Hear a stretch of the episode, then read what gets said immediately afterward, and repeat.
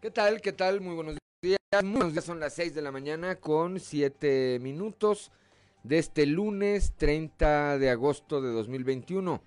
Yo soy Juan de León y esto es Fuerte y Claro, un espacio informativo de Grupo Región. Saludo como todas las mañanas a quienes nos acompañan a través de nuestras diferentes frecuencias en todo el territorio del estado. Aquí para el sureste a través de la 91.3 de frecuencia modulada, transmitiendo desde el corazón del centro histórico de la capital del estado. Para las regiones eh, centro, centro desierto, carbonífera y cinco manantiales por la 91.1 de FM, transmitiendo desde Monclova, desde la capital del cero. Para la región laguna de eh, de Coahuila y de Durango, por la 103.5 de FM.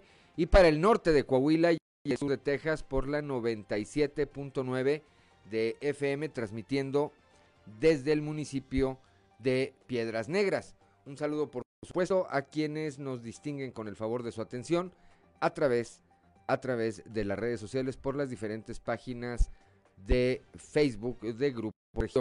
Hoy, como todos los días, hay mucha información y estos son los titulares de hoy regresan a, a, las clases, a este eh, sistema presencial, de a este sistema híbrido, perdón, de clases, 242 escuelas para sumar un total de 433. Hay que recordar que la semana anterior fueron 192 las que iniciaron el ciclo escolar 2021-2022. Luego de que la Federación eh, publicara la guía para el regreso responsable y ordenado a las escuelas de este ciclo escolar, en este manual que señala una serie de especificaciones para los estudiantes en cuanto al uso de cubrebocas y algunos otros eh, artículos, la Unión Nacional de Padres de Familia señaló que estas medidas implementadas por el gobierno federal lesionan la economía familiar. A 12 años de la desaparición forzada de sus familiares, Lourdes Herrera recordó que un 29 de agosto del 2009 eh, su hijo Brandon y su esposo Esteban, así como sus cuñados Gualberto y Gerardo, no regresaron a casa. Durante todo este tiempo emprendió una, ha emprendido una lucha para encontrarlos, primero de manera individual y ahora como miembro del colectivo Fundem. El obispo, el obispo de Saltillo este domingo, en el marco del Día de las Víctimas de Desapariciones Forzadas, el obispo de Saltillo, Monseñor Hilario González eh, García, encabezó una misa con miembros de Fuerzas eh, Unidos por nuestros apreciados en Coahuila y México, Fundec y Fundem. Ahí compartió un mensaje de acompañamiento para los seres que siguen en la búsqueda de sus familiares. El día de ayer rindieron protesta como diputados eh, federales los priistas eh, Shamir Fernández, Cristina Mezcua, Rodrigo Fuentes, Jericó Abramo, Antonio Gutiérrez Jardón, Jaime Bueno y Tereso Medina, así como el eh, diputado Rubén Moreira, quien asumirá la presidencia de la Junta de Coordinación Política del Congreso de la Unión durante este primer año al informar que se mantiene respetuoso en el tema de Altos Hornos de México, el alcalde de Monclova, Alfredo Paredes, dijo que la mejora en el precio del acero a nivel mundial es una buena noticia para la producción de la siderúrgica monclovense y por lógica para esa región. El registro civil de Coahuila se mantiene siempre a la vanguardia con el objetivo de otorgar seguridad jurídica del estado civil de las personas. Esto lo señala el gobernador Miguel Riquelme Solís. Un total de 2.108 saltillenses han sido beneficiados en lo que va del año con diferentes servicios médicos a bajo costo en el área médica del DIF aquí en la capital del estado. Se reanuda hoy el proceso de vacunación contra el COVID-19. Más adelante le tendremos los detalles de dónde y para qué edades. Desde anoche, desde anoche hay filas de personas que eh, pues acudieron a reservarse un lugar tanto en la Universidad Autónoma de Coahuila, ya en el campus Arteaga, como en el Mimbre, así como en el Parque Las Maravillas. Bueno, pues esta, esta y otra información hoy en Fuerte y Claro. Comenzamos.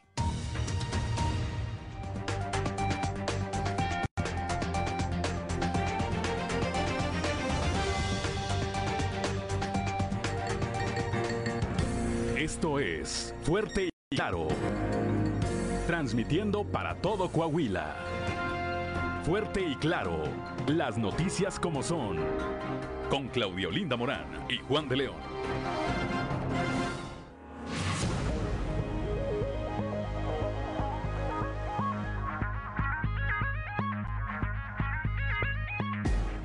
Ya son las 6 de la mañana, 6 de la mañana con 13 minutos. Tenemos una temperatura de 19 grados centígrados aquí en Saltillo, 24 en Monclova, 23 en Piedras Negras.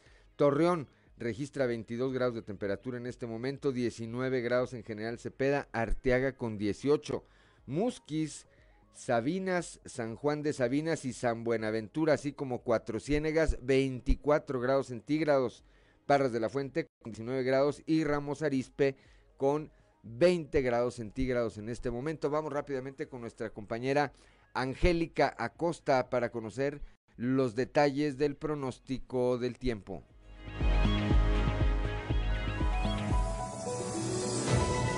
El pronóstico del tiempo con Angélica Acosta.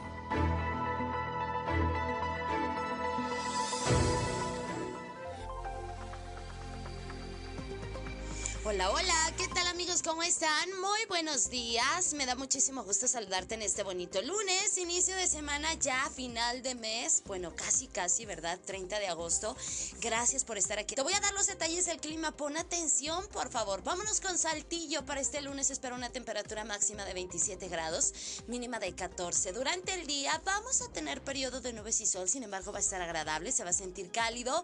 Disfruta, aprovecha tu día. Por la noche parcialmente nublado. La posibilidad de precipitación es de 10% ahí para Saltillo. Excelente.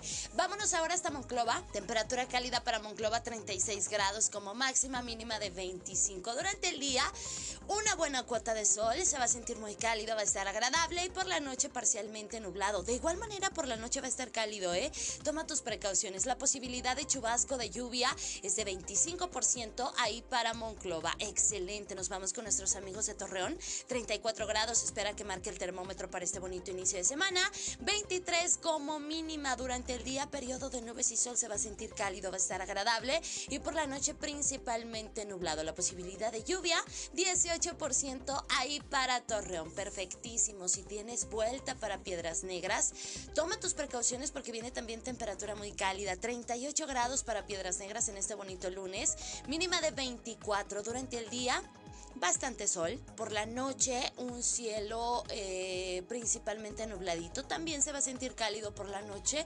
Y la posibilidad de chubasco ahí para Piedras Negras es de 25%. Perfecto. Oye, para toda la gente que tiene vuelta para Monterrey, que va eh, a trabajar, eh, tienes algún compromiso por aquel rumbo, prepárate porque también viene temperatura calidad 36 grados como máxima para la Sultana del Norte en este lunes, mínima de 22 durante el día. Vamos a tener periodo de nubes y sol, sin embargo se va a sentir muy muy cálido. Recuerda hay que mantenerse bien hidratado y por la noche un cielo parcialmente nublado, de igual manera cálido por la noche. Se incrementa la posibilidad de lluvia eh, ahí para Monterrey, toma tus precauciones, 40%. Ok, amigos, bueno pues ahí están los eh, detalles del clima. Cuídate mucho, hay que estarse lavando las manos con frecuencia, recuerda, con agua y con jabón. Para nada el gel antibacterial sustituye el lavado de manos. Cuídate mucho y que tengas un feliz inicio de semana. Buenos días.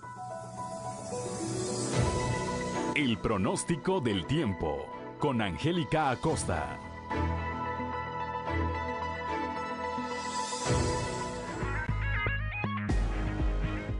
Ya son las 6 de la mañana, 6 de la mañana con 16 minutos. Vamos ahora a las efemérides del día con Ricardo Guzmán.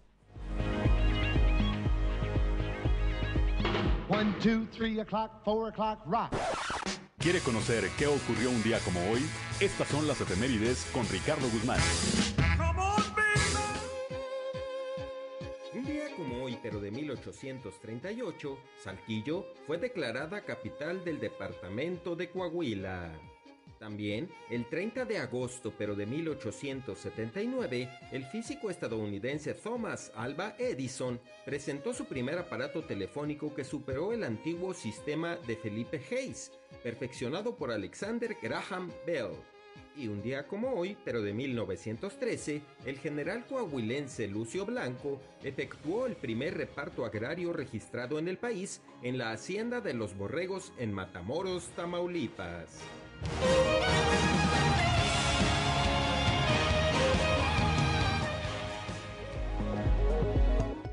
Ya son las 6 eh, de la mañana, 6 de la mañana con 17 minutos. El santoral del día de hoy corresponde a Rosa de Lima, así como a Gaudencia, a quienes lleven alguno de estos nombres o tengan algo que celebrar bueno, pues háganlo. Primero, felicidades y segundo, háganlo con las precauciones necesarias. 6 de la mañana con 18 minutos. Vamos rápidamente al mundo de los deportes con Noé Santoyo. Resumen Estadio con Noé Santoyo.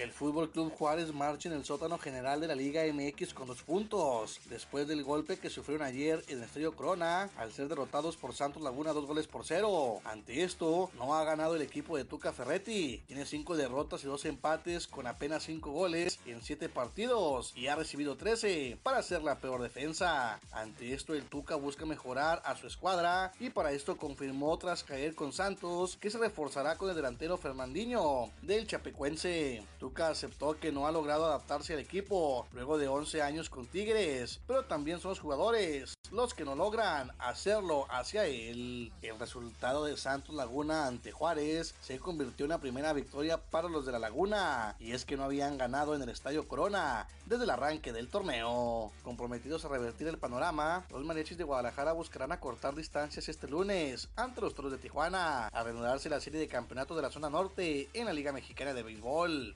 Después de perder los primeros dos juegos en el Estadio Panamericano, los mariachis saldrán por su primera victoria en la serie de campeonato cuando se midan a los toros en el Estadio Chevron a partir de 21 horas con 5 minutos locales. Tijuana vino de atrás en los primeros partidos celebrados en el inmueble de Zapopan y se impuso por 4-3 y 11-9 en dos batallas en las que flaqueó el bullpen de la escuadra jalisciense. Con la etiqueta de tener la mejor marca en la Liga Mexicana de Béisbol jugando como visitante, los Diablos Rojos de México inician su aventura a partir de hoy en Mérida para continuar la serie de campeonato de la zona sur ante los Leones de Yucatán, en la que están abajo 2 0. Max Verstappen fue proclamado como el ganador de un gran premio de Bélgica pasado por la lluvia y que fue declarado por finalizado tras un reinicio luego de tres horas. Se decidió abreviar la carrera a una hora y que el reparto de puntos fuera la mitad para el ganador, que apenas necesitó completar dos vueltas atrás del coche de seguridad. Así Verstappen ganó una típica carrera. Sergio Pérez acabó último luego de un percance en la vuelta de calentamiento, porque para el reinicio de la carrera iba a alargar al fondo de la parrilla.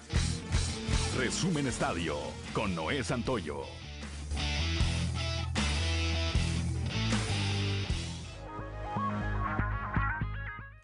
Son las 6 de la mañana con 20 minutos, 6 de la mañana con 20 minutos, que no se le haga tarde. Estamos aquí en Fuerte y Claro.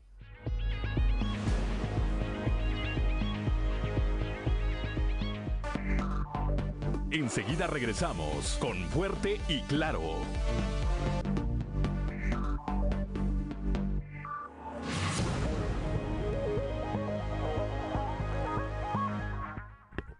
Son las 6 de la mañana, 6 de la mañana con 24 minutos. Soy Juan de León y estamos en Fuerte y Claro. Saludo rápidamente y de nueva cuenta a quienes nos acompañan en eh, todo el territorio del estado a través de nuestras diferentes frecuencias. Aquí para el sureste de Coahuila a través de la 91.3 de frecuencia modulada para las regiones centro, centro desierto, carbonífera y cinco manantiales por la 91.1 de FM.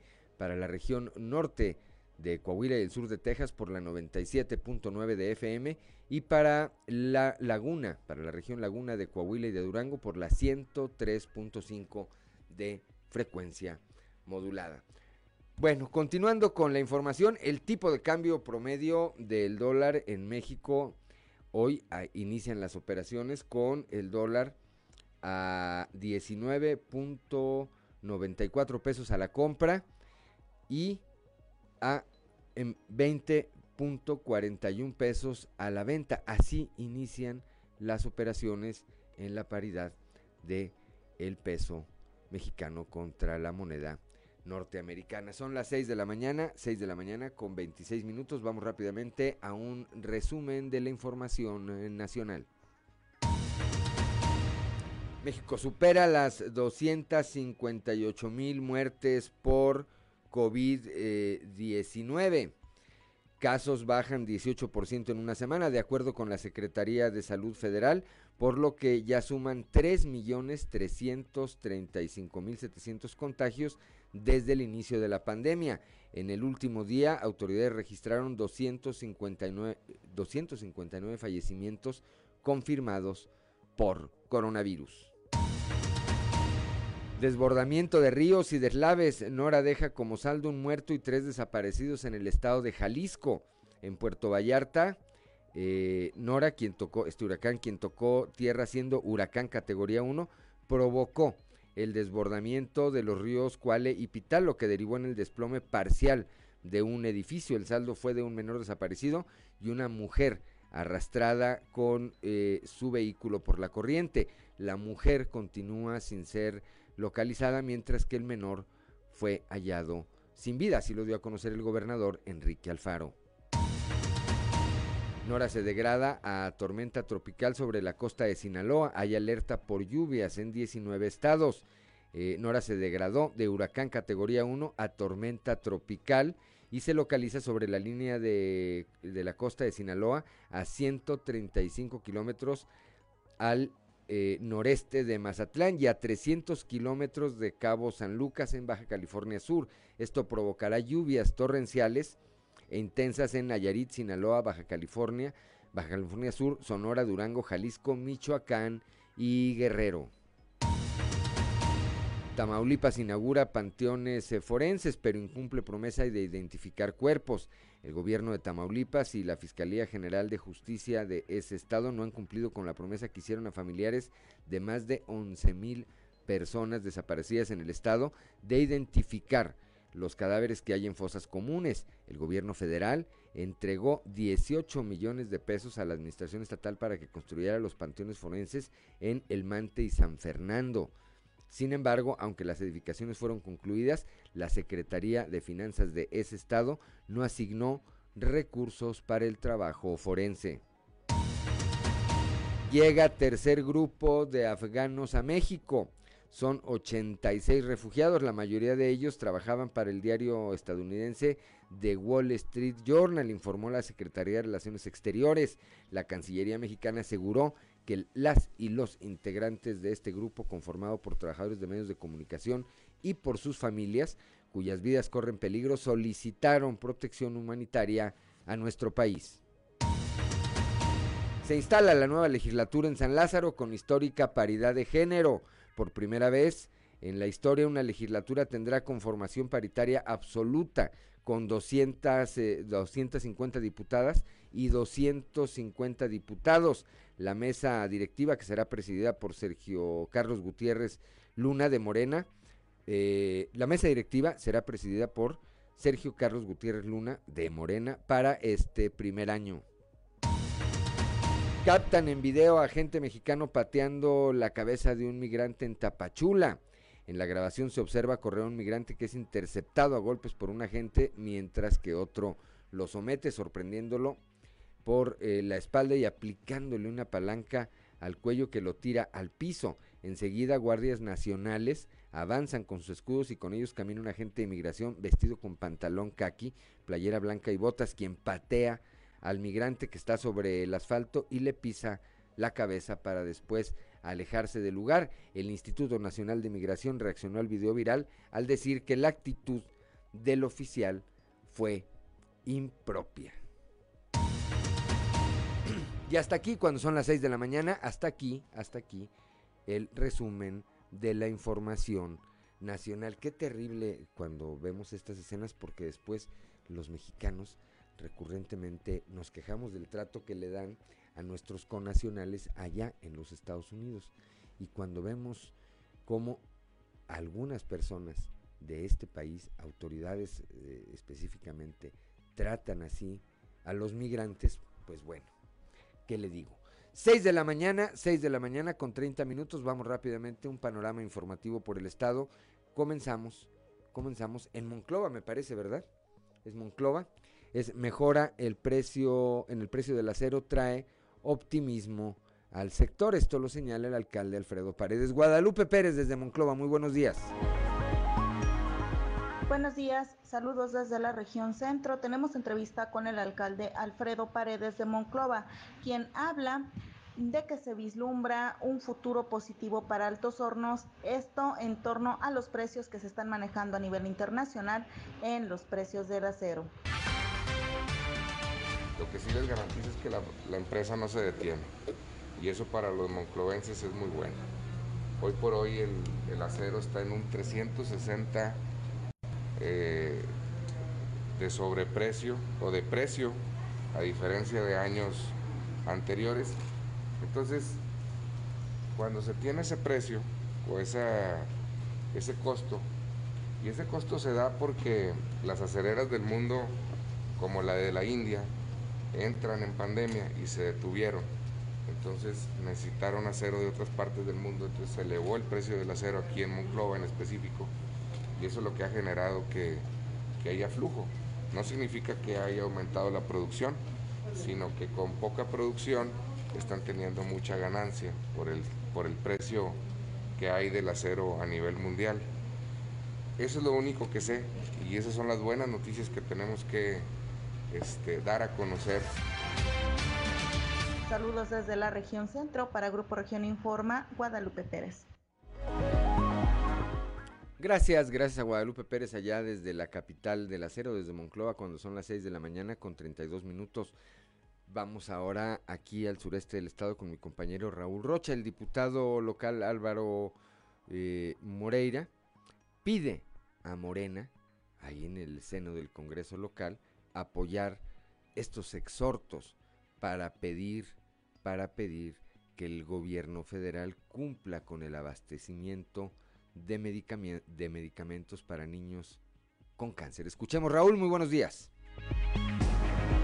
¿Qué tal compañeros? Buenos días. Esta es la información para el día de hoy. El diputado local Álvaro Moreira pidió a la fracción de Morena en el Congreso del Estado que se una a los llamados que hacen al gobierno federal para abastecer de medicamentos a niños con cáncer y no voten en contra solo por una línea política. Detalló que no han recibido ninguna respuesta de la Secretaría de Salud ni de la Secretaría de Hacienda a los exhortos para el abastecimiento de medicamentos contra el cáncer de niños y para la redistribución del presupuesto. No hemos recibido ninguna respuesta de la Secretaría de Salud, ahora de la Secretaría de Hacienda, también le hacemos el exhorto para la redistribución del, del, presupuesto. No recibimos. Lo que sí recibimos aquí en el Congreso fue una negativa de los diputados locales de la fracción de Morena en apoyar esta, pues este llamado que hacemos. En las dos ocasiones que yo he presentado un tema similar, un tema que tiene eh, como referencia el, el cáncer en niños, ellos han votado en contra sin dar ningún argumento para justificar su sentido del voto. Es, así es, así es. Ellos se ven que tienen una línea muy clara de que sea el tema que sea, sea de, de cualquier índole, ellos están votando en contra y, y, nosotros al terminar la votación yo le decía a las diputadas que parece increíble que en un tema tan sensible, en un tema tan doloroso para muchas familias, ustedes pongan por delante una, una situación política, una línea política que les marcan. Vamos a seguir haciendo el llamado a la federación, vamos a seguir alzando la voz, vamos a seguir tocando puertas. Esta es la información que tenemos para el día de hoy. Buen día. 6 de la mañana con 35 minutos. Gracias, gracias a Raúl Rocha.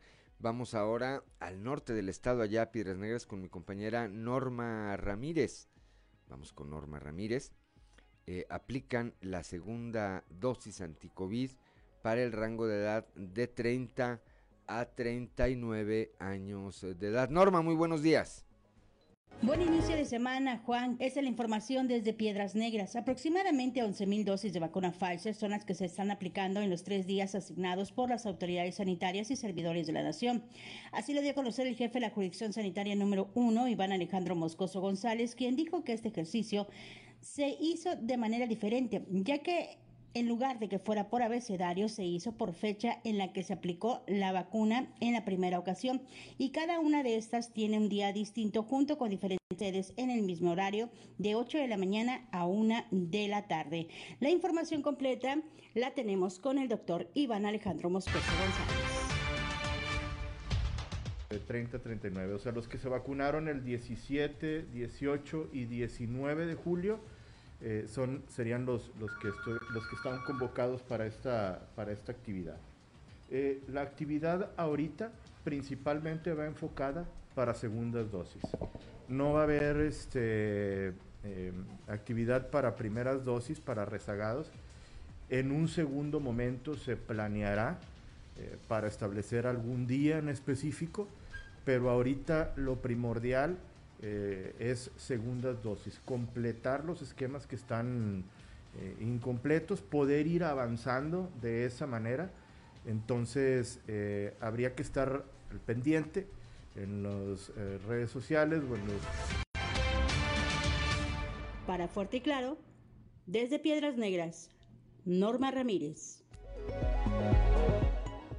Gracias a Norma Ramírez allá en el municipio de Piedras Negras cuando son las 6 de la mañana con 37 minutos. Vamos ahora a la región carbonífera, allá con mi compañero Moisés Santiago Hernández, en donde las autoridades municipales de Sabinas anuncian mano dura contra quienes están prestando el servicio de transporte de taxi a través de la plataforma llamada Uber. Moisés, muy buenos días.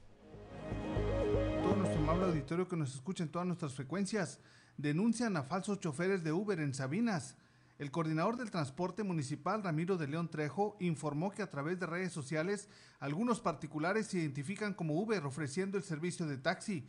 Aseguró que se ha logrado identificar a los prestadores de servicio y se les ha notificado sobre los requerimientos que se necesitan para trabajar con esta plataforma puesto que en Sabinas no existe ninguna vinculación de taxis por aplicación.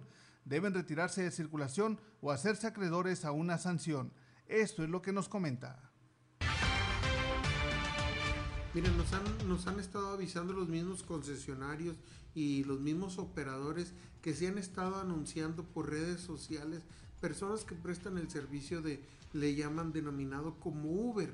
Aquí para que la gente tenga conocimiento, para al momento de decir la, aplicación Uber, pues deben de contar primeramente con esta aplicación.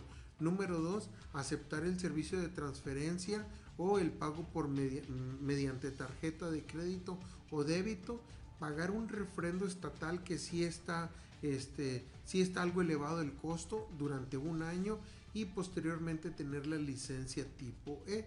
De no contar con alguno de estos requisitos, no se puede prestar este servicio y es causa hasta de retirarles el vehículo de circulación. Esta es la información que tenemos desde la región carbonífera para Grupo Región Informa, su amigo y servidor Moisés Santiago. Que tengan un excelente inicio de semana. Gracias a Moisés, a Moisés Santiago Hernández allá desde la región carbonífera cuando son las 6 de la mañana con 39 minutos más adelante le estaremos eh, comentando aquí a través de la frecuencia modulada y para quienes nos siguen en las redes sociales, bueno, pues estaremos viendo estas escenas de lo que ocurrió el día de ayer, este fin de semana, allá en el municipio de Parras de la Fuente, donde un juego de fútbol terminó pues en una eh, pelea campal, en una pelea campal. Le vamos a mostrar las escenas de lo que no puede pasar, de lo que no puede pasar en el ambiente deportivo. Son las 6 de la mañana, 6 de la mañana con 40 minutos. Estamos en Fuerte y Claro.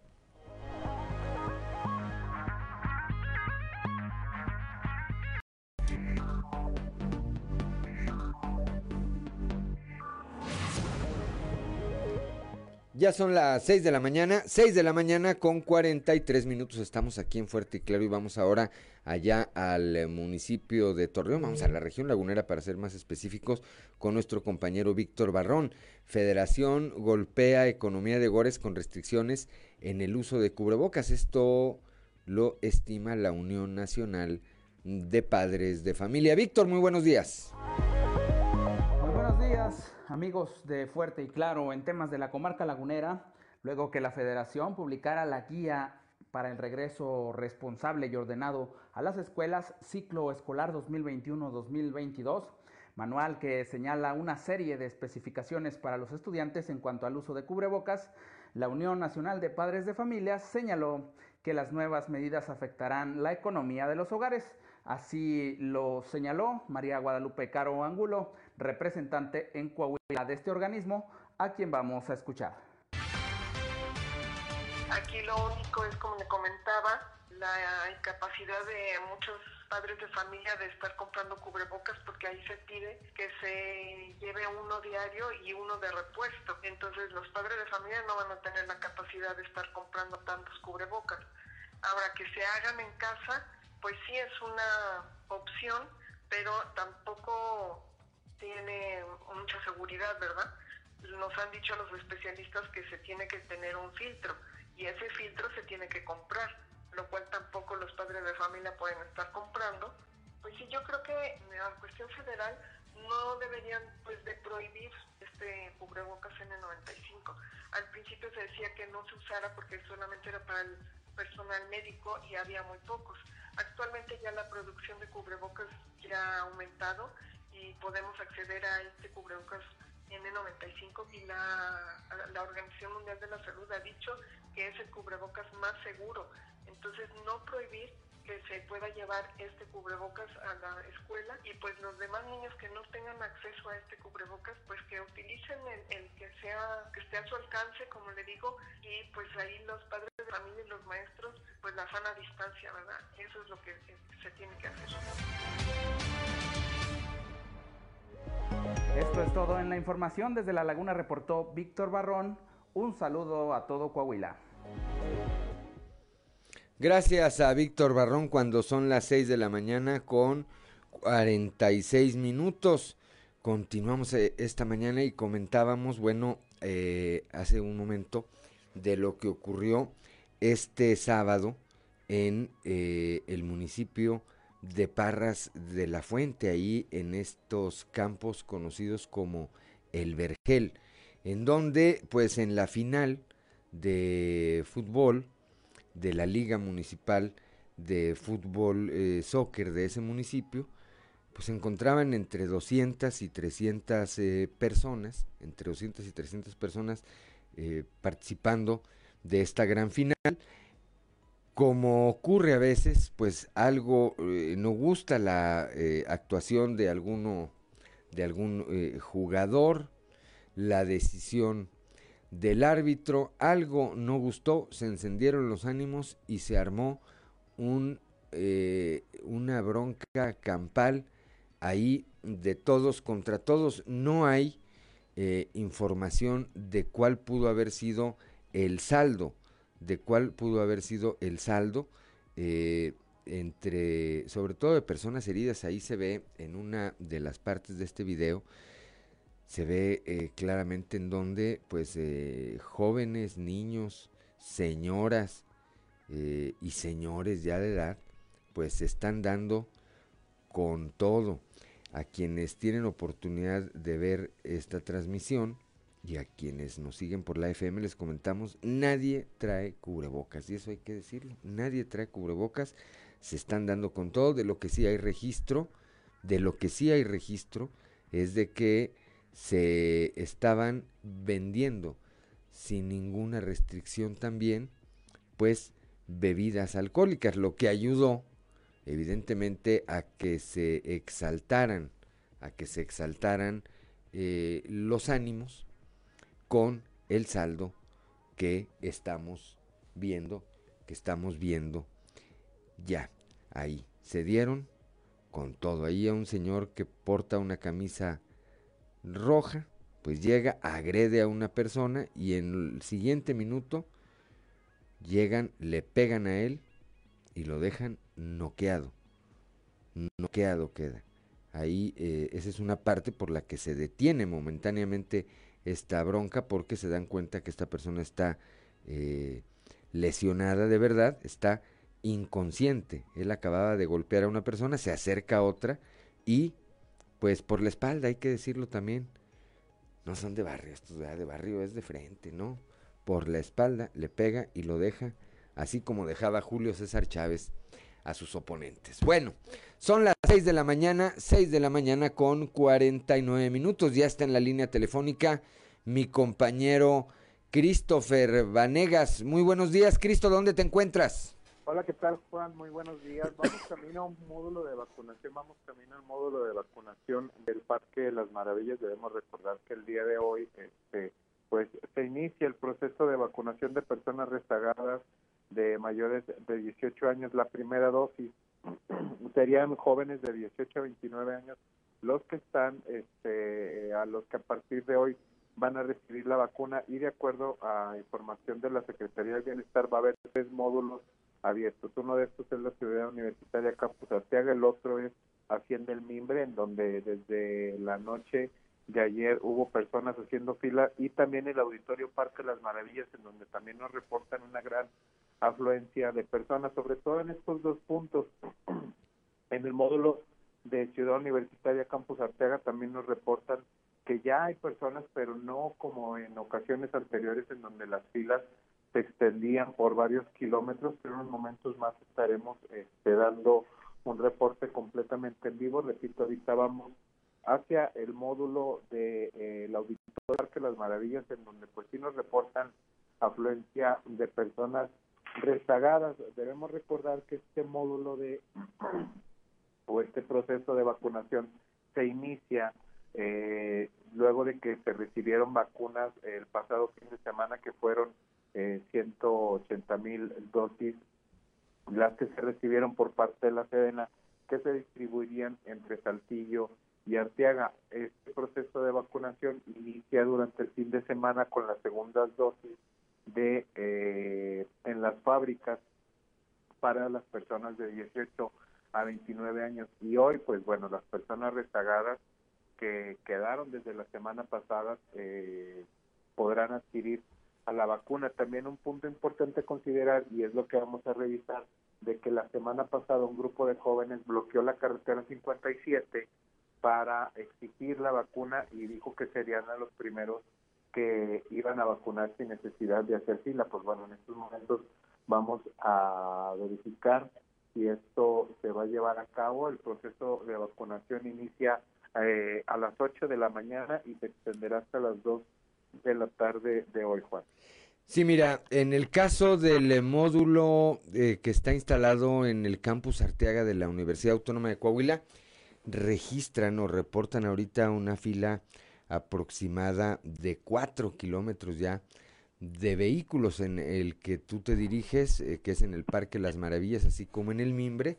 No tenemos una, un número Exacto, pero sí reportan, lo que se reporta a estas horas es que ya hay una gran cantidad de vehículos eh, pues ya cercanos haciendo fila esperando que inicie este proceso que arranca a las eh, 8 de la mañana si no mal recuerdo y en eh, como parte de este contexto del que hablabas Cristo Vanegas pues recordar que la semana pasada que todo le salió mal a la Secretaría del Bienestar entre algunas otras cosas el eh, delegado del gobierno federal, el licenciado Reyes Flores Hurtado, pues dijo que todo había sido culpa de los medios, porque informábamos, por un lado, y por otro lado que había sido culpa de los muchachos, porque habían preferido un fin de semana antes irse a la parranda que apuntarse o acudir a la vacunación, Cristo.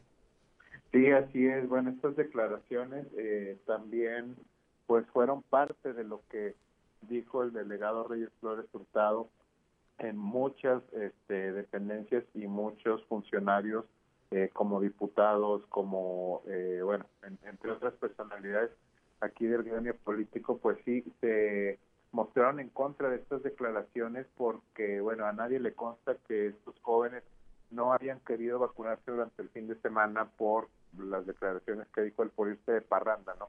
Con las palabras textuales.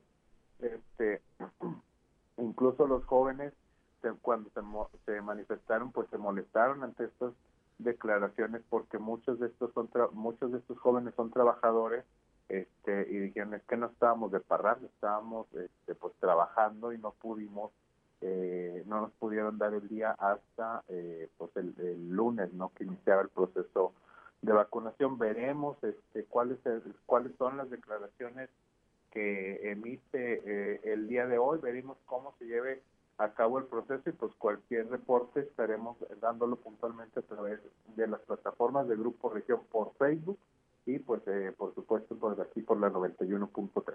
Sí, estaremos pendientes más adelante en este espacio informativo, Cristo, ya que estés en eh, alguno de estos eh, puntos de vacunación, si hay algo importante de lo que tengas que darnos cuenta, bueno, pues te lo estaremos, lo estaremos platicando aquí con nuestro auditorio. Gracias, Christopher Vanegas. Muy buenos días. Que tengas excelente día. Con un gusto saludar. 6 de la mañana con 55 minutos. Estamos en Fuerte y Claro.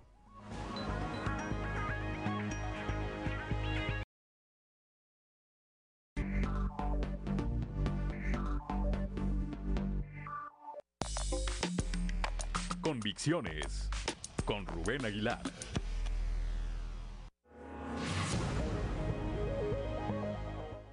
Son las 6 de la mañana, 6 de la mañana con 58 minutos y como todos los lunes ya está en la línea telefónica y le aprecio como siempre su comunicación a nuestro amigo Rubén Aguilar. Rubén, muy buenos días.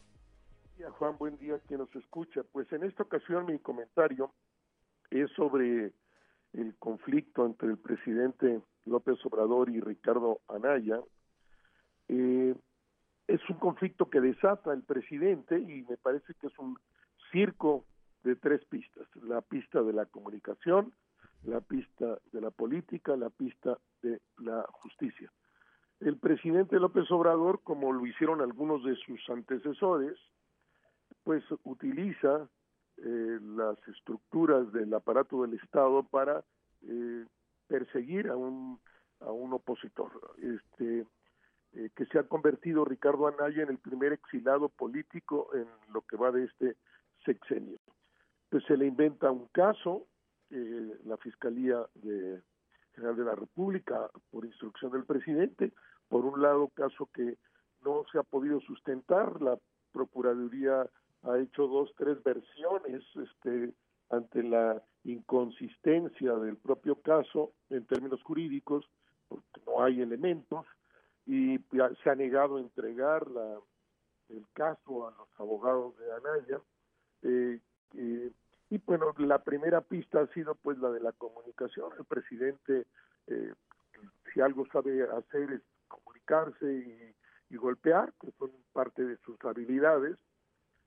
y cuando convierte pues la mañanera en un espacio, en un juicio, en un tribunal, en una guillotina donde descabeza a sus opositores o a sus enemigos, como él les suele llamar, eh, y ah, pues eh, nunca esperó, pienso, la respuesta de Anaya.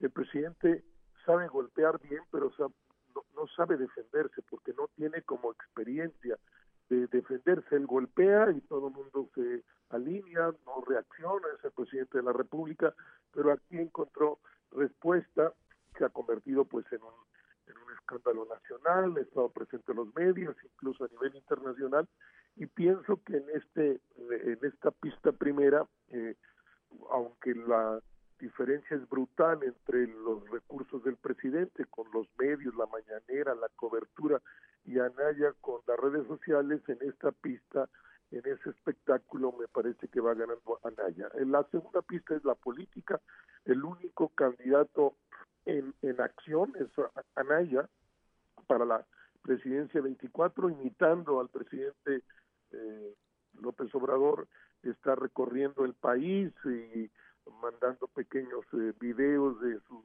eh, ah, encuentros en estas regiones del país.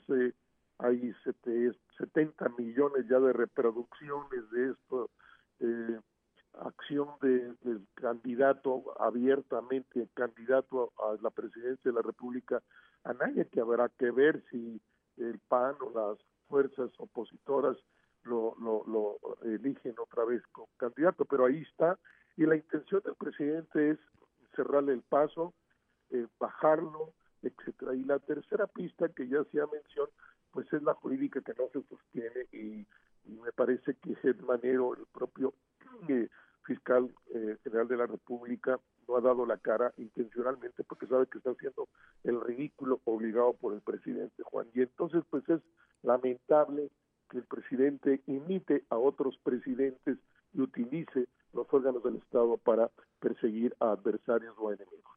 Sí, así es, Rubén. Eh, con la diferencia, con la diferencia, y me parece que lo dices de manera muy clara, con la diferencia de que eh, cuando ocurrió con eh, los antecesores de López Obrador, que no significa que esté bien, pero lo hacían bien. Y hoy el presidente lanza una ofensiva en la que, como bien apuntas, en el tema mediático no esperó eh, la respuesta de Ricardo Anaya, que también habrá que decirlo, es un experto para comunicar, es un experto para comunicar sobre todo cuando alza el tono y eh, esta exhibición que ha hecho el propio Anaya de todo el manoseo que han hecho del expediente de Lozoya, me parece que le han cambiado, ahora resulta que le han cambiado sus declaraciones hasta en tres ocasiones a Lozoya para que pueda de esta manera eh, irse legalmente eh, este caso sobre, sobre Ricardo Anaya, Rubén.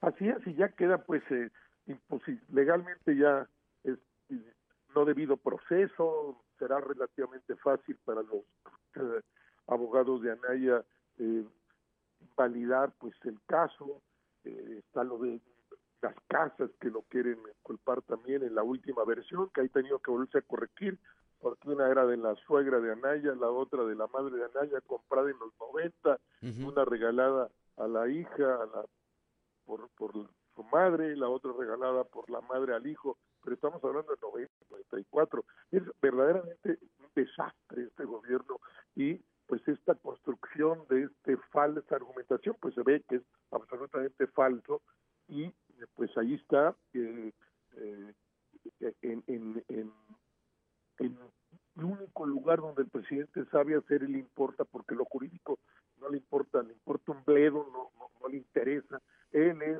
la descalificación eh, a partir de la parte mediática, ¿no? Es la comparecencia mañanera, ahí juzgar eh, y piensa que eso pues desprestigia, golpea a, su a, su enemigo pero en este caso pues tuvo respuesta y mejor respuesta la de Anaya como tú dices buen comunicador también a la del presidente que está acorralado está a, la espalda ha perdido la iniciativa porque cuando alguien le responde no sabe qué hacer se descontrola.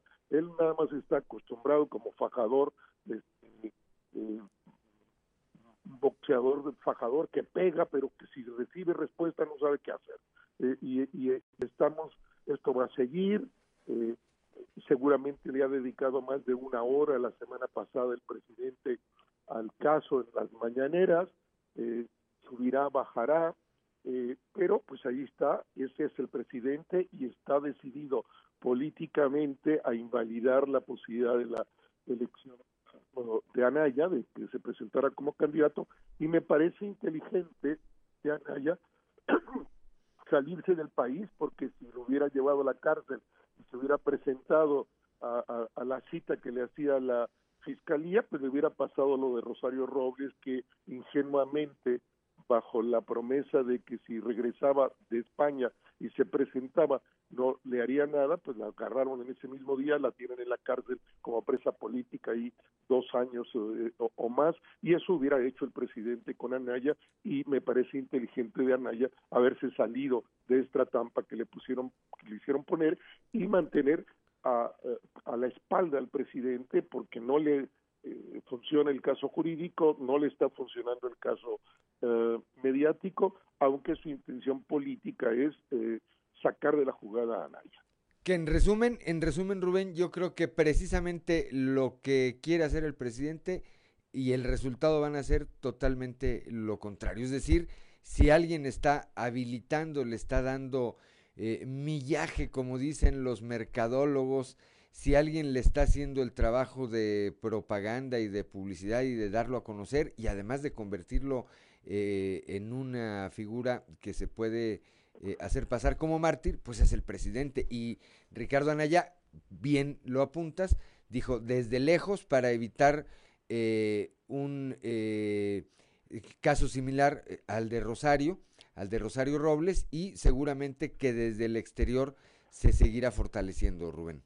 Así pienso el presidente, tratándolo de, de golpear, se ha convertido en un aliado de Anaya, lo convierte, como tú dices, en mártir, ahora en exilado político y deja muy mal parado al propio presidente como alguien autoritario, como alguien que utiliza la estructura del Estado fuera de la ley para golpear a sus adversarios. Y ahí están, como lo advierte Anaya, pues los hermanos del presidente, que videos recibiendo dinero este, de manera ilegal, de un funcionario del gobernador Velasco, ahora aliado del presidente, aunque ayer el presidente lo critica por los hechos de Chiapas, eh, eh, está revelándose pues un presidente autoritario que actúa al margen de la ley en razón de su propia lógica política. Pues está abonando o desabonando a lo que venga, a lo que venga en eh, tres años y seguramente tendrá algún impacto en las elecciones que habrá antes de que venga la presidencial, Rubén? Seguramente en la elección del próximo 22, eh, donde habrá seis gobernaturas en juego, y pues también la votación de revocación de mandato, y me parece que esto va a abonar en contra del presidente, porque pues la gente se dan cuenta, eh, por más simpatía que un sector de la población pueda tener al presidente, cuando el presidente está actuando claramente al margen de la ley y aprovechándose de los órganos de Estado para utilizarlos en contra de otros políticos, repitiendo el caso que ahí mismo le pasó con Fox, ahora lo repite, o que eh, Peñanito hizo con Anaya, que una vez que terminó la elección, pues este, ya no hubo caso.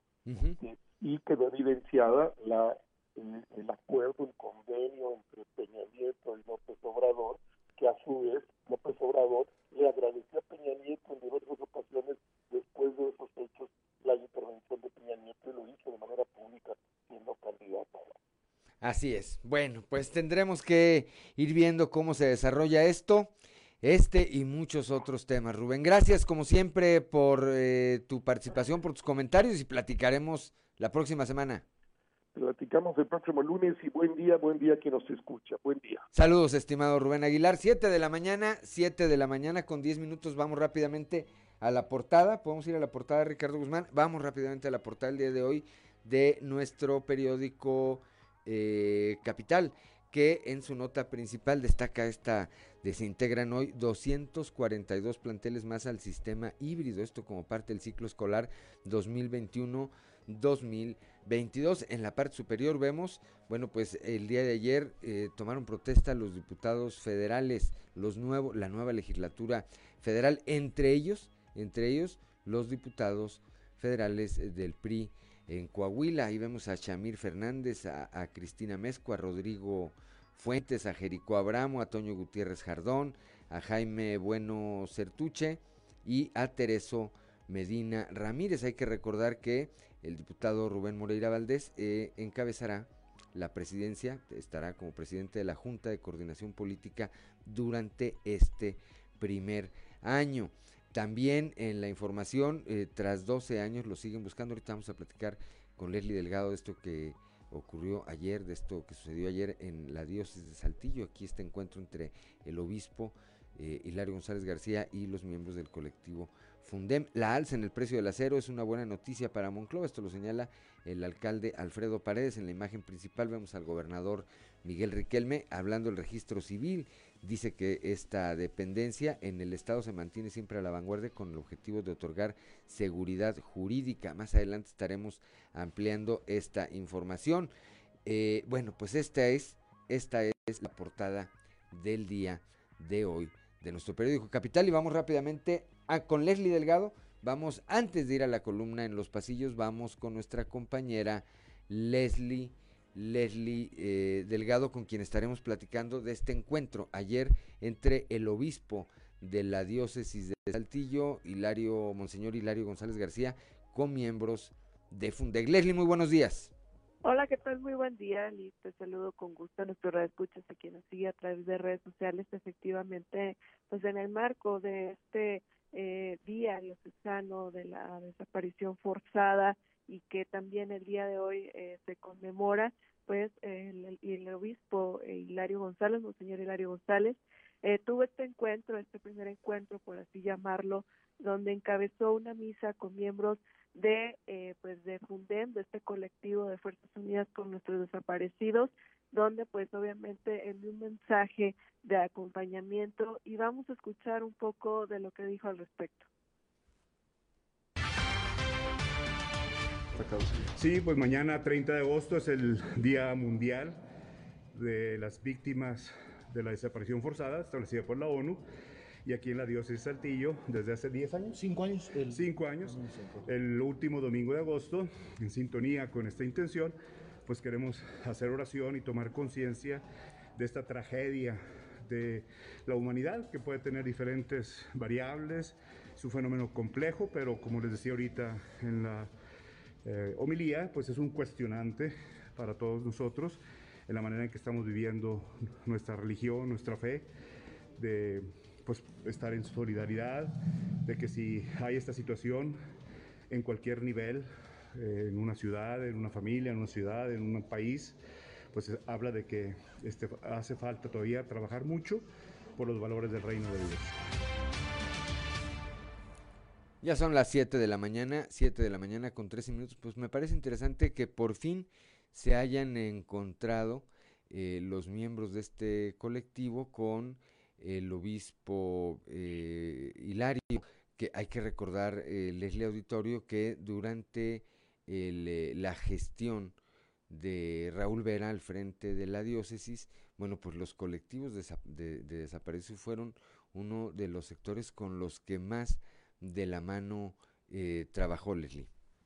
Efectivamente, sí, en este encuentro, en este primer encuentro público, por así llamarlo, eh, pues las familias, los miembros de, estos colectivos mencionaron que se han tenido pues un acercamiento con el señor Hilario González y también el, el coordinador de la comisión diocesana de la pastora social, el padre Fernando Liñán, pues también estuvo presente, es uno de los miembros más importantes también dentro de la diócesis de Saltillo que ofrece este tipo de acompañamiento a las familias de desaparecidos y el día de hoy a las 5 de la tarde también habrá una misa precisamente pues en el marco de esta conmemoración y habrá una bendición en el árbol de la esperanza y de la vida que se sitúa también ahí en la Plaza de Armas y pues bueno, es parte de estas actividades donde pues obviamente eh, a todos pues se les ofrece un acompañamiento y sobre todo eh, lo que piden es que la sociedad tenga un poco de empatía respecto pues a estos temas tan lamentables que siguen sucediendo, Lick.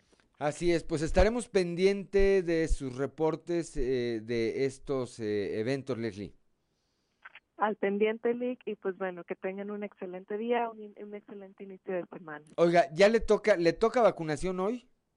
Eh, no, uh, es de primera dosis, recordemos que hoy primera dosis a 18 a 29 años, los rezagados de 18 a 29 años, y el día de mañana ya es para todos los que no se hayan vacunado en las eh, campañas anteriores, eh, lunes y martes, en Ciudad Universitaria, Hacienda el Mimbre y Parque Las Maravillas para que eh, pues los tomen muy en cuenta. Desde la noche me parece hubo eh, gente formándose de nueva cuenta. Pues bueno, eh, la intención o lo que el gobierno federal ha pronunciado es que sí va a haber pues dosis suficientes para ambos eh, bloques poblacionales. Pues a ver si es cierto. Mira, aquí Jesús Cortés Jiménez nos dice, desde desde la noche ya estaba cerrado el Boulevard Arispe de la Maza, desde las 9 de la noche. Dice, a ver cómo se pone el tráfico, pues en las vacunación, vacunaciones anteriores se hace un desorden, dice. Eh, también dice, hola, buenos días, nos pueden ayudar, hay un mensaje del auditorio, dice, nos pueden ayudar con oficiales de tránsito, ya que en el punto de vacunación de Arteaga no están respetando la entrada a las laterales y se está haciendo un conflicto para las entradas y salidas. Bueno, pues ahí el llamado a las autoridades municipales, tanto de Arteaga como de Saltillo, que trabajan de manera coordinada. Gracias, Leslie. Pase un excelente día, un excelente inicio de semana. Todavía le falta, estaba viendo un meme de los que a, eh, acostumbra usted a, a, difundir y ya, ya quiere que sea viernes, dice que si ya se va a acabar la semana. No, está empezando, Leslie. Así es, excelente día para todos y pues bueno, al pendiente de la información. Pásela muy bien. Siete de la mañana con 17 minutos, vamos a nuestra columna en los pasillos.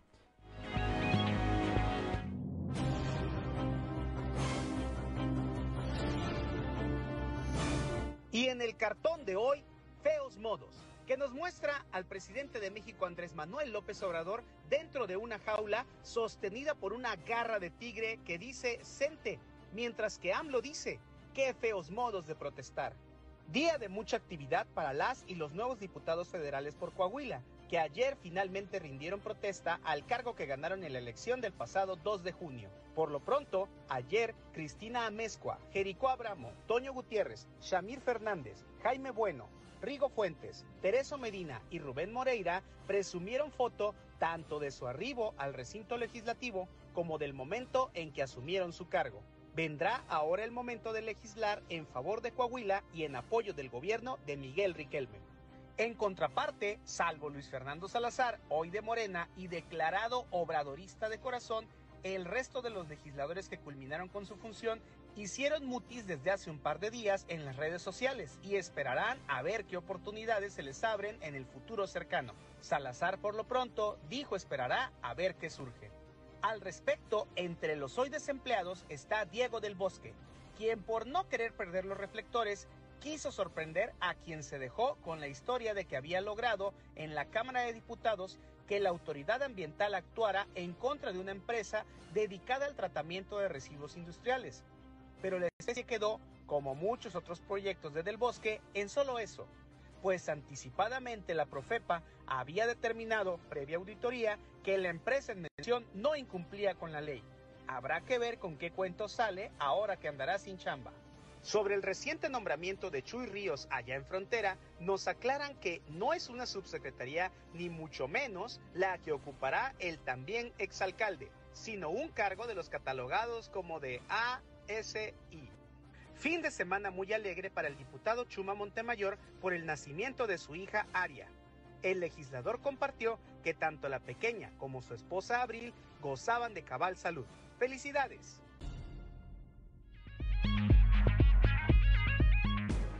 7 de la mañana, 7 de la mañana ya con 19 minutos, 7 de la mañana ya con 20 minutos. Bueno, rápidamente a Diego del Bosque, eh, que ya se quedó sin chamba, lo criticaron mucho porque difundió una imagen ya en sus últimos días como diputado federal, pues en vez de decir, oigan, pues esta fue la lista de las cosas que hice, que a lo mejor no hizo y por eso él prefirió despedirse con una imagen donde en un diablito, estos, no un diablito como el secretario de gobierno, no, eh, un diablito es con los que transporta uno objetos, pues llevaba ahí sus cosas, entre ellas una foto tamaño jumbo del presidente, ¿verdad? Que ellos que criticaban tanto a los periodistas de que para quedar bien tenían una foto del presidente del PRI en turno ahí en su oficina y decían pues que, que era ese culto a la personalidad y que eran recursos. Bueno, pues ahí traía Diego del Bosque un fotononón de este tamaño así, grandote del presidente en el diablito Traía ahí eh, unas papitas, seguramente un ajedrez, ¿verdad? Con lo que se entretenía en los ratos que no tenía que hacer, que me parece que eran muchos, ahí como diputado federal. Son las 7 de la mañana con 21 minutos, estamos en Fuerte y Claro.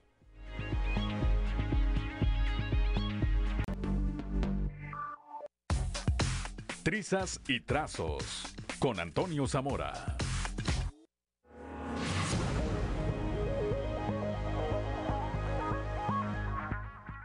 Ya son las 7 de la mañana, 7 de la mañana con 25 minutos y como todos los días desde la capital del acero, mi compañero y amigo periodista Antonio Zamora. Toño, muy buenos días. Buenos días, Juan. Buenos días a, las personas que nos escuchan a, esta hora. Eh, después de la invitación a que que el gobernador Miguel Riquelme hiciera a Enrique Martínez en Morales de ida y vuelta de Saltillo, Mucloa, Mucloa, Saltillo, parece que el mensaje fue en el sentido, o más bien eh, fue el hecho de que le dijo a darle que es mole de olla.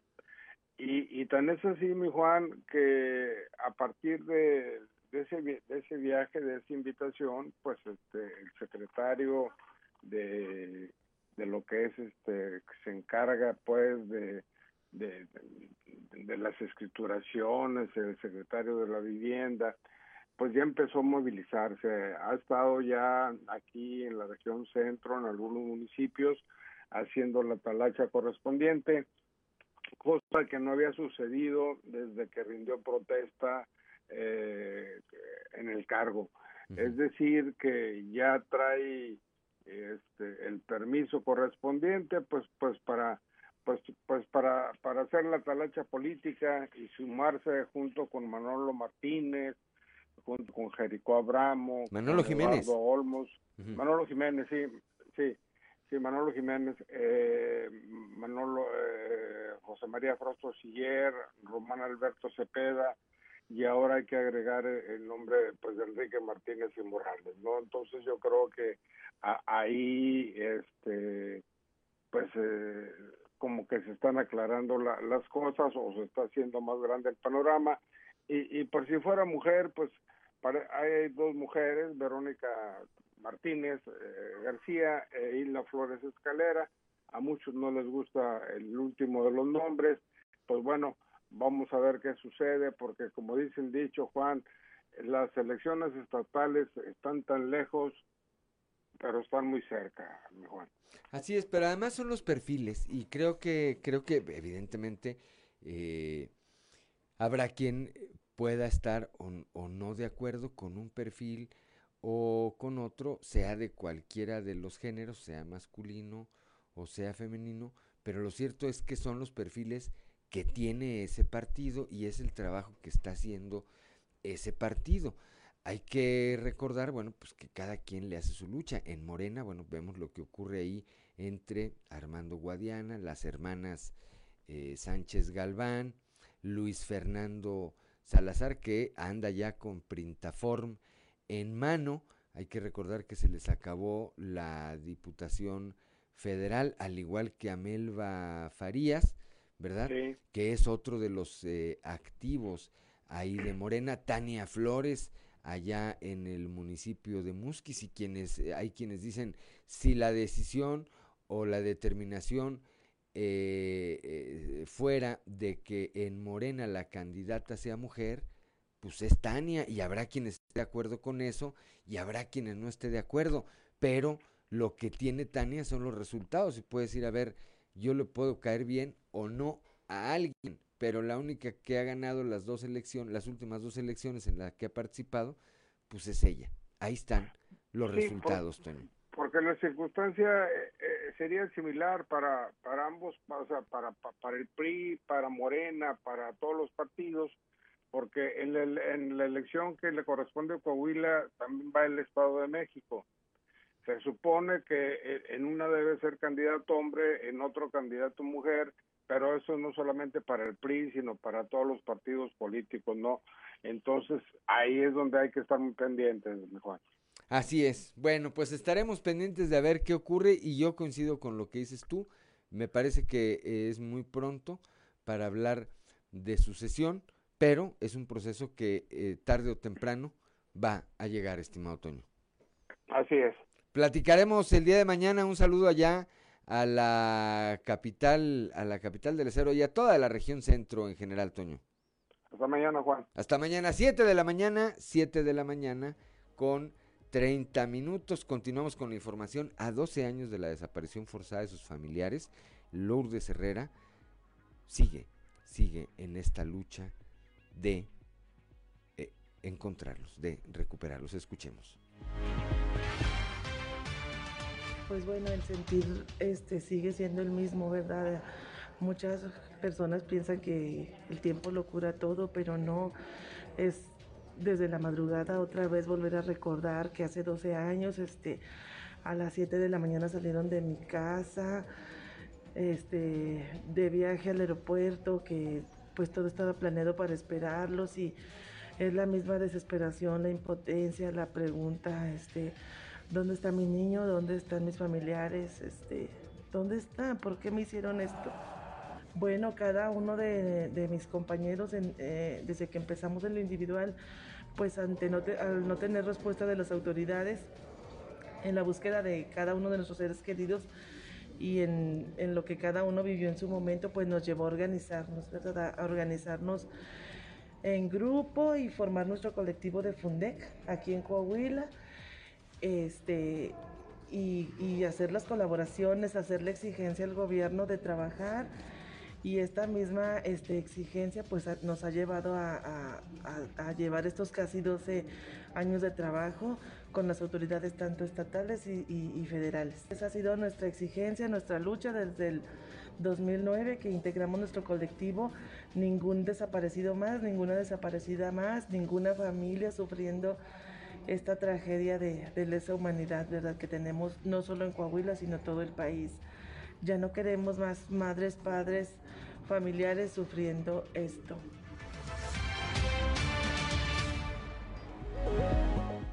Siete de la mañana, siete de la mañana con 32 minutos. Esto, eh, esto es en la carbonífera. Ah, no, en Monclova. En Monclova, luego que se encontraron un pequeño por el cual se activó una alerta Amber el fin de semana.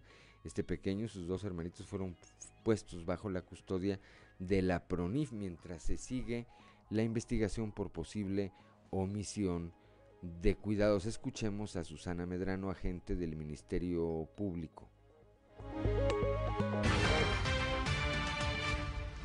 ¿La tía no va a tener ninguna repercusión legal? No, al contrario, ella fue quien lo resguardó. ¿Sufrían omisión de cuidados estos menores? Sí, aparentemente sí. ¿Ya se notificó PRONIF de esta situación? Sí, ya, ya se les notificó y ahorita se les va a hacer por escrito. ¿Los padres de los niños han ya? No, todavía no. Hasta ahorita nada más está la Bueno, pues ya ahorita es por una omisión de cuidados y el PRONIF le dará seguimiento. Nada más para aclarar, ¿el niño desde qué hora se reportó el día de ayer como desaparecido? Es que lo reportaron hasta el día de hoy formalmente. Pero la familia asegura que fue ayer. Sí. ¿Sabe más o menos la hora que ya no Pues la que manejan es como a las seis y media más o menos. Anteriormente ¿El niño se encuentra bien el niño? El niño está bien, así es. Y la otra pequeña también. Sí, los dos están, están bien. ¿Hay más niños, no sabes?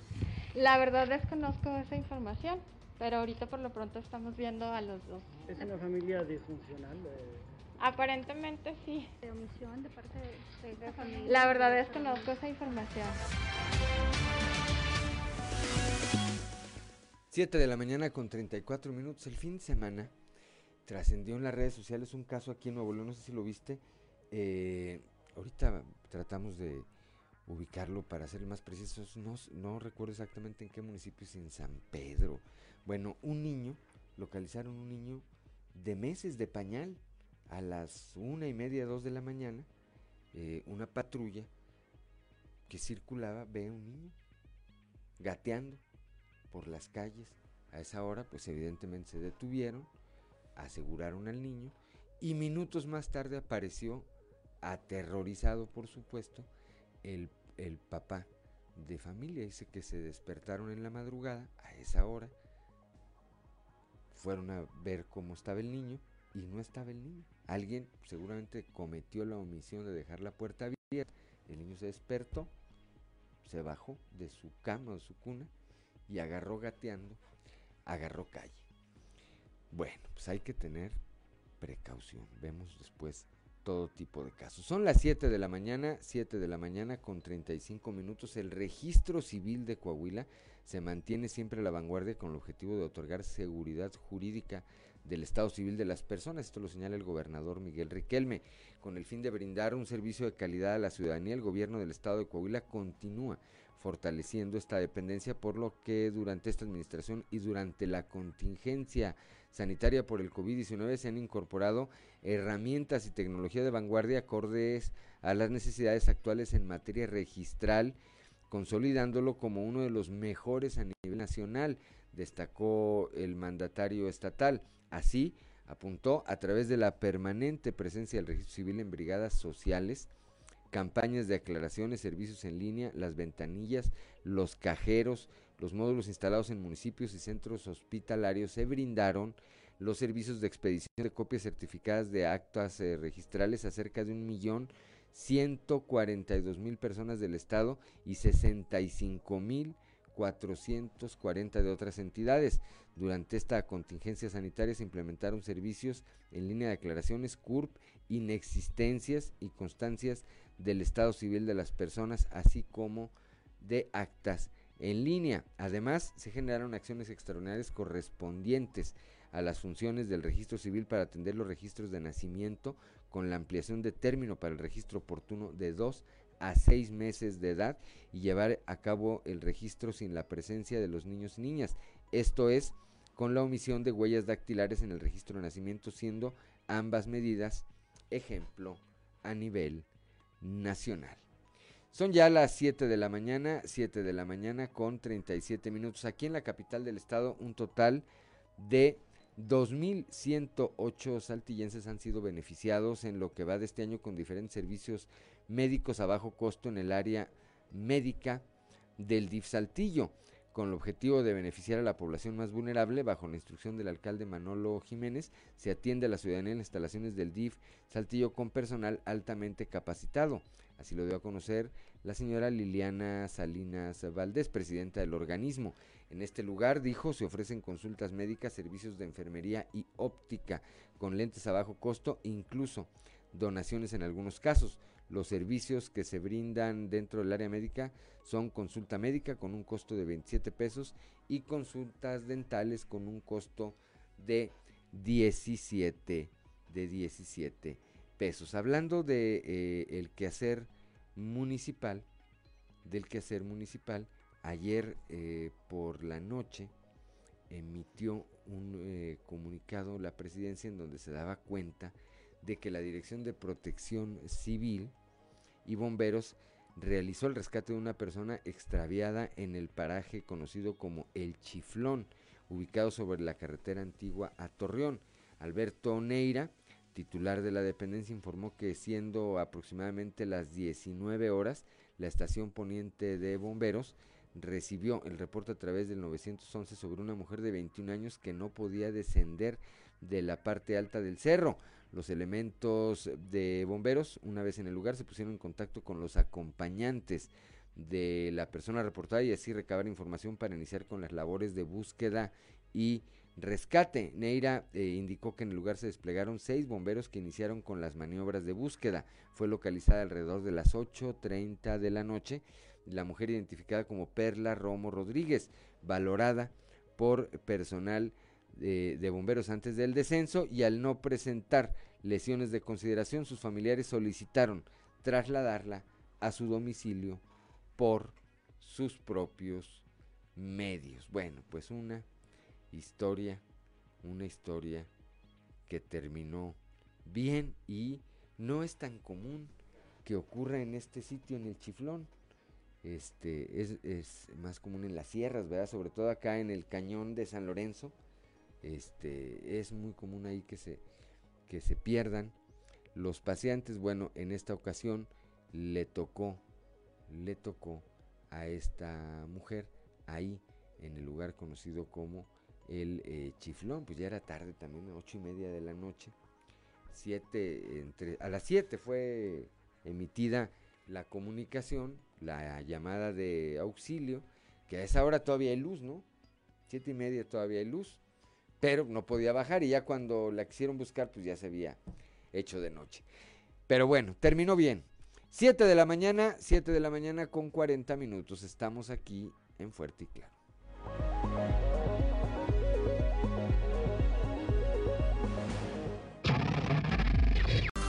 Seguimos en Fuerte y Claro.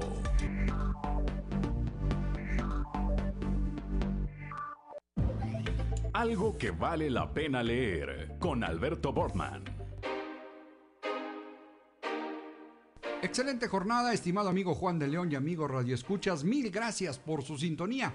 Esta semana, en algo que vale la pena leer, vamos a platicar del Día del Lector. Y es que, como bien decía Jorge Luis Borges, el tiempo es un río que arrebata, pero yo soy el río. Es un tigre que me destroza, pero yo soy el tigre. Es un fuego que me consume, pero yo soy el fuego. El mundo, desgraciadamente, es real y yo, desgraciadamente, soy Borges. Un lector, o quien llega a considerarse un buen lector, en palabras de Vladimir Nabokov, es alguien que debe tener imaginación, memoria, un diccionario y cierto sentido artístico. El recién pasado 24 de agosto se celebró el Día del Lector, en conmemoración del nacimiento de Jorge Luis Borges, quien muy probablemente haya sido uno de los mayores devoradores de libros de su tiempo. Borges nació en su amada Buenos Aires en 1899 y durante su niñez desarrolló una pasión asidua por la lectura, misma que lo llevaría a adquirir una indudable erudición. Inició su carrera como escritor al publicar su poemario Fervor de Buenos Aires y su consagración llegó con la recopilación de cuentos titulada Historia Universal de la Infamia.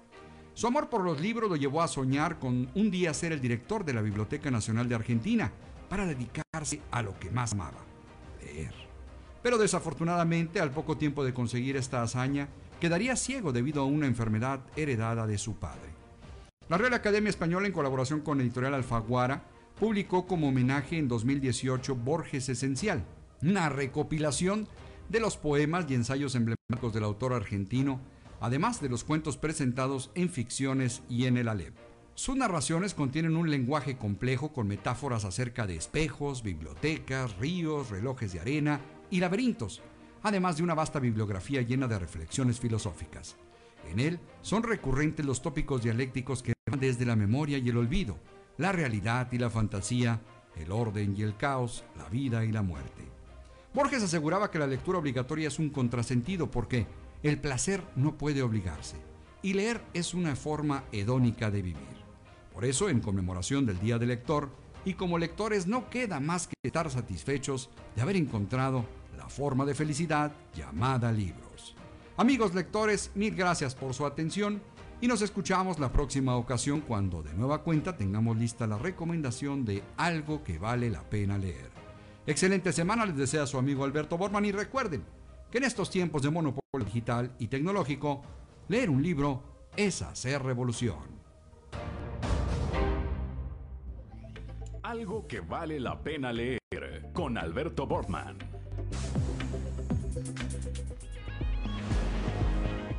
Son las 7 de la mañana con 46 minutos. Y aquí nuestro productor Ricardo Guzmán nos localizó. La nota fue en el municipio de Guadalupe, Nuevo León.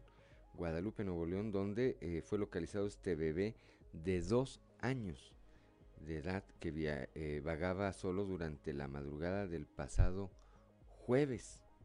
Imagínense un, durante un rondín en el, eh, cuando transitaban por el cruce de las calles Luis Echeverría y López Portillo, elementos de la policía municipal observaron al menor deambulando en pañales,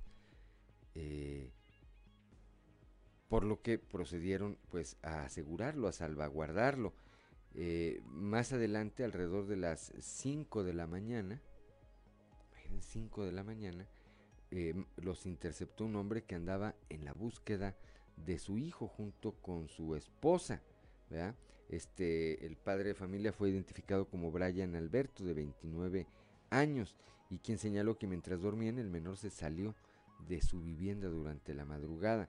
Al percatarse de su ausencia, el hombre despertó a su esposa de nombre Miriam, de 28 años, para que lo ayudara a buscarlo y una vez que no lo localizaron en la casa y vieron la puerta abierta, pues salieron a la calle, reconocieron al menor, acreditaron con documentos ser los padres y los elementos policíacos les entregaron les entregaron al niño. Los padres, por supuesto, agradecieron a los policías su intervención y que esto terminara en solamente un susto, pues se acreditó también que no había un tema de eh, maltrato de algún otro tipo con este niño, ¿no? fue un descuido combinado con pues la pericia del niño de bajar y salirse, ¿verdad?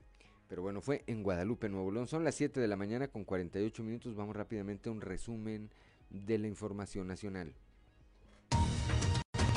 México supera las 258 mil muertes por COVID-19, casos bajan 18% en una semana, de acuerdo con la Secretaría de Salud Federal. Esto, esto de acuerdo con la Secretaría de Salud Federal, por lo que ya suman 3.335.700 contagios desde el inicio de la pandemia. En el último día, autoridades registraron 259 muertes confirmadas por COVID. Nora deja como saldo un muerto y tres desaparecidos en Jalisco, en Puerto Vallarta.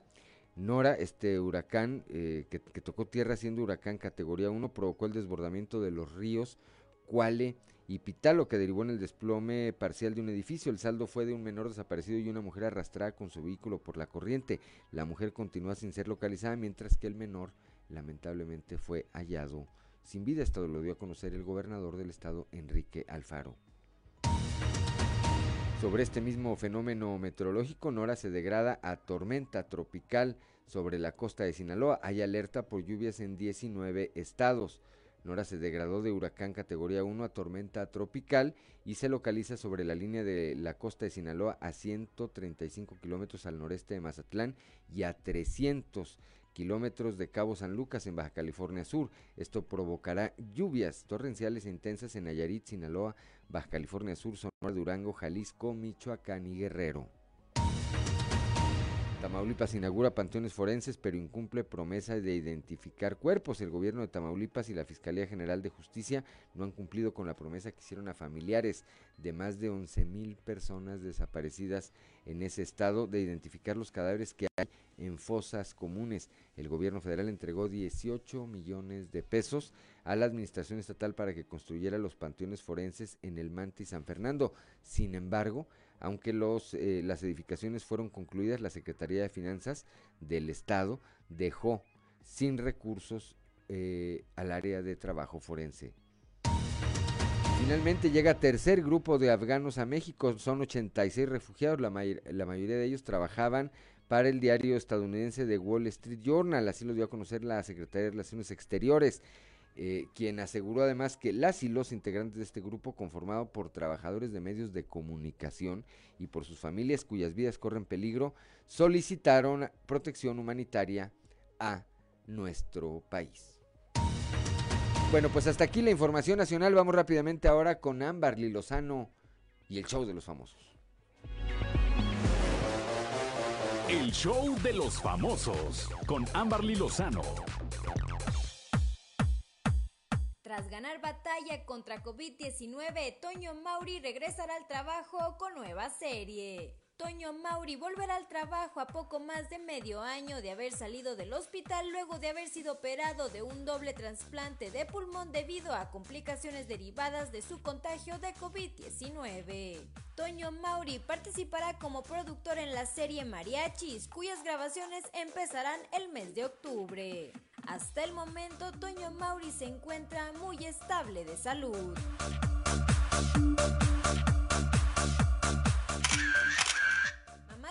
Supera el COVID-19 y le dice adiós al oxígeno. Hace unos días se informó que los papás de Belinda se habían contagiado de COVID-19. Incluso su mamá, la productora musical y de televisión, tuvo que ir al hospital como medida precautoria, pero no hubo necesidad de que se internara. Ahora, a través de Instagram compartió que ya está mucho mejor. En una imagen por medio de Instagram, la mamá de Belinda compartió que está muy agradecida por tener una nueva oportunidad para seguir adelante. Luego de esta crisis de salud que enfrentó y que le impidió viajar a Estados Unidos al lado de Belinda y Cristian Odal. Esto para celebrar el cumpleaños de su hija, momento en el que el público supo que estaba enferma.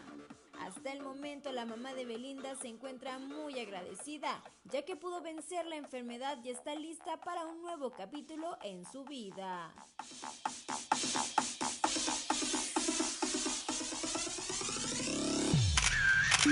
Reportó para Grupo Región Amberly Lozano.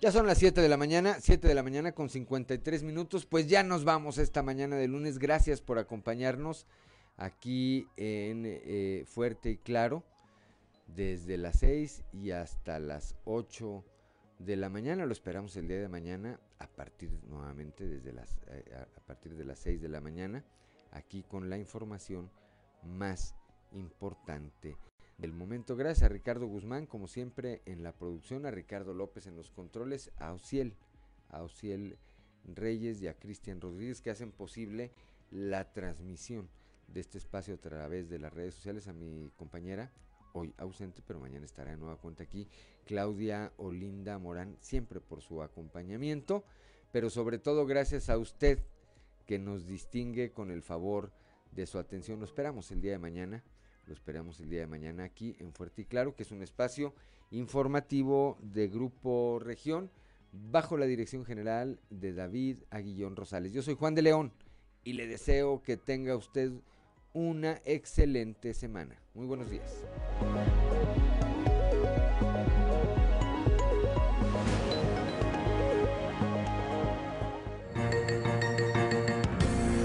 Escuchaste fuerte y claro las noticias como son, transmitiendo para todo Coahuila. Fuerte y claro con Juan de León. De lunes a viernes a partir de las 6 de la mañana. Región Radio 91.3.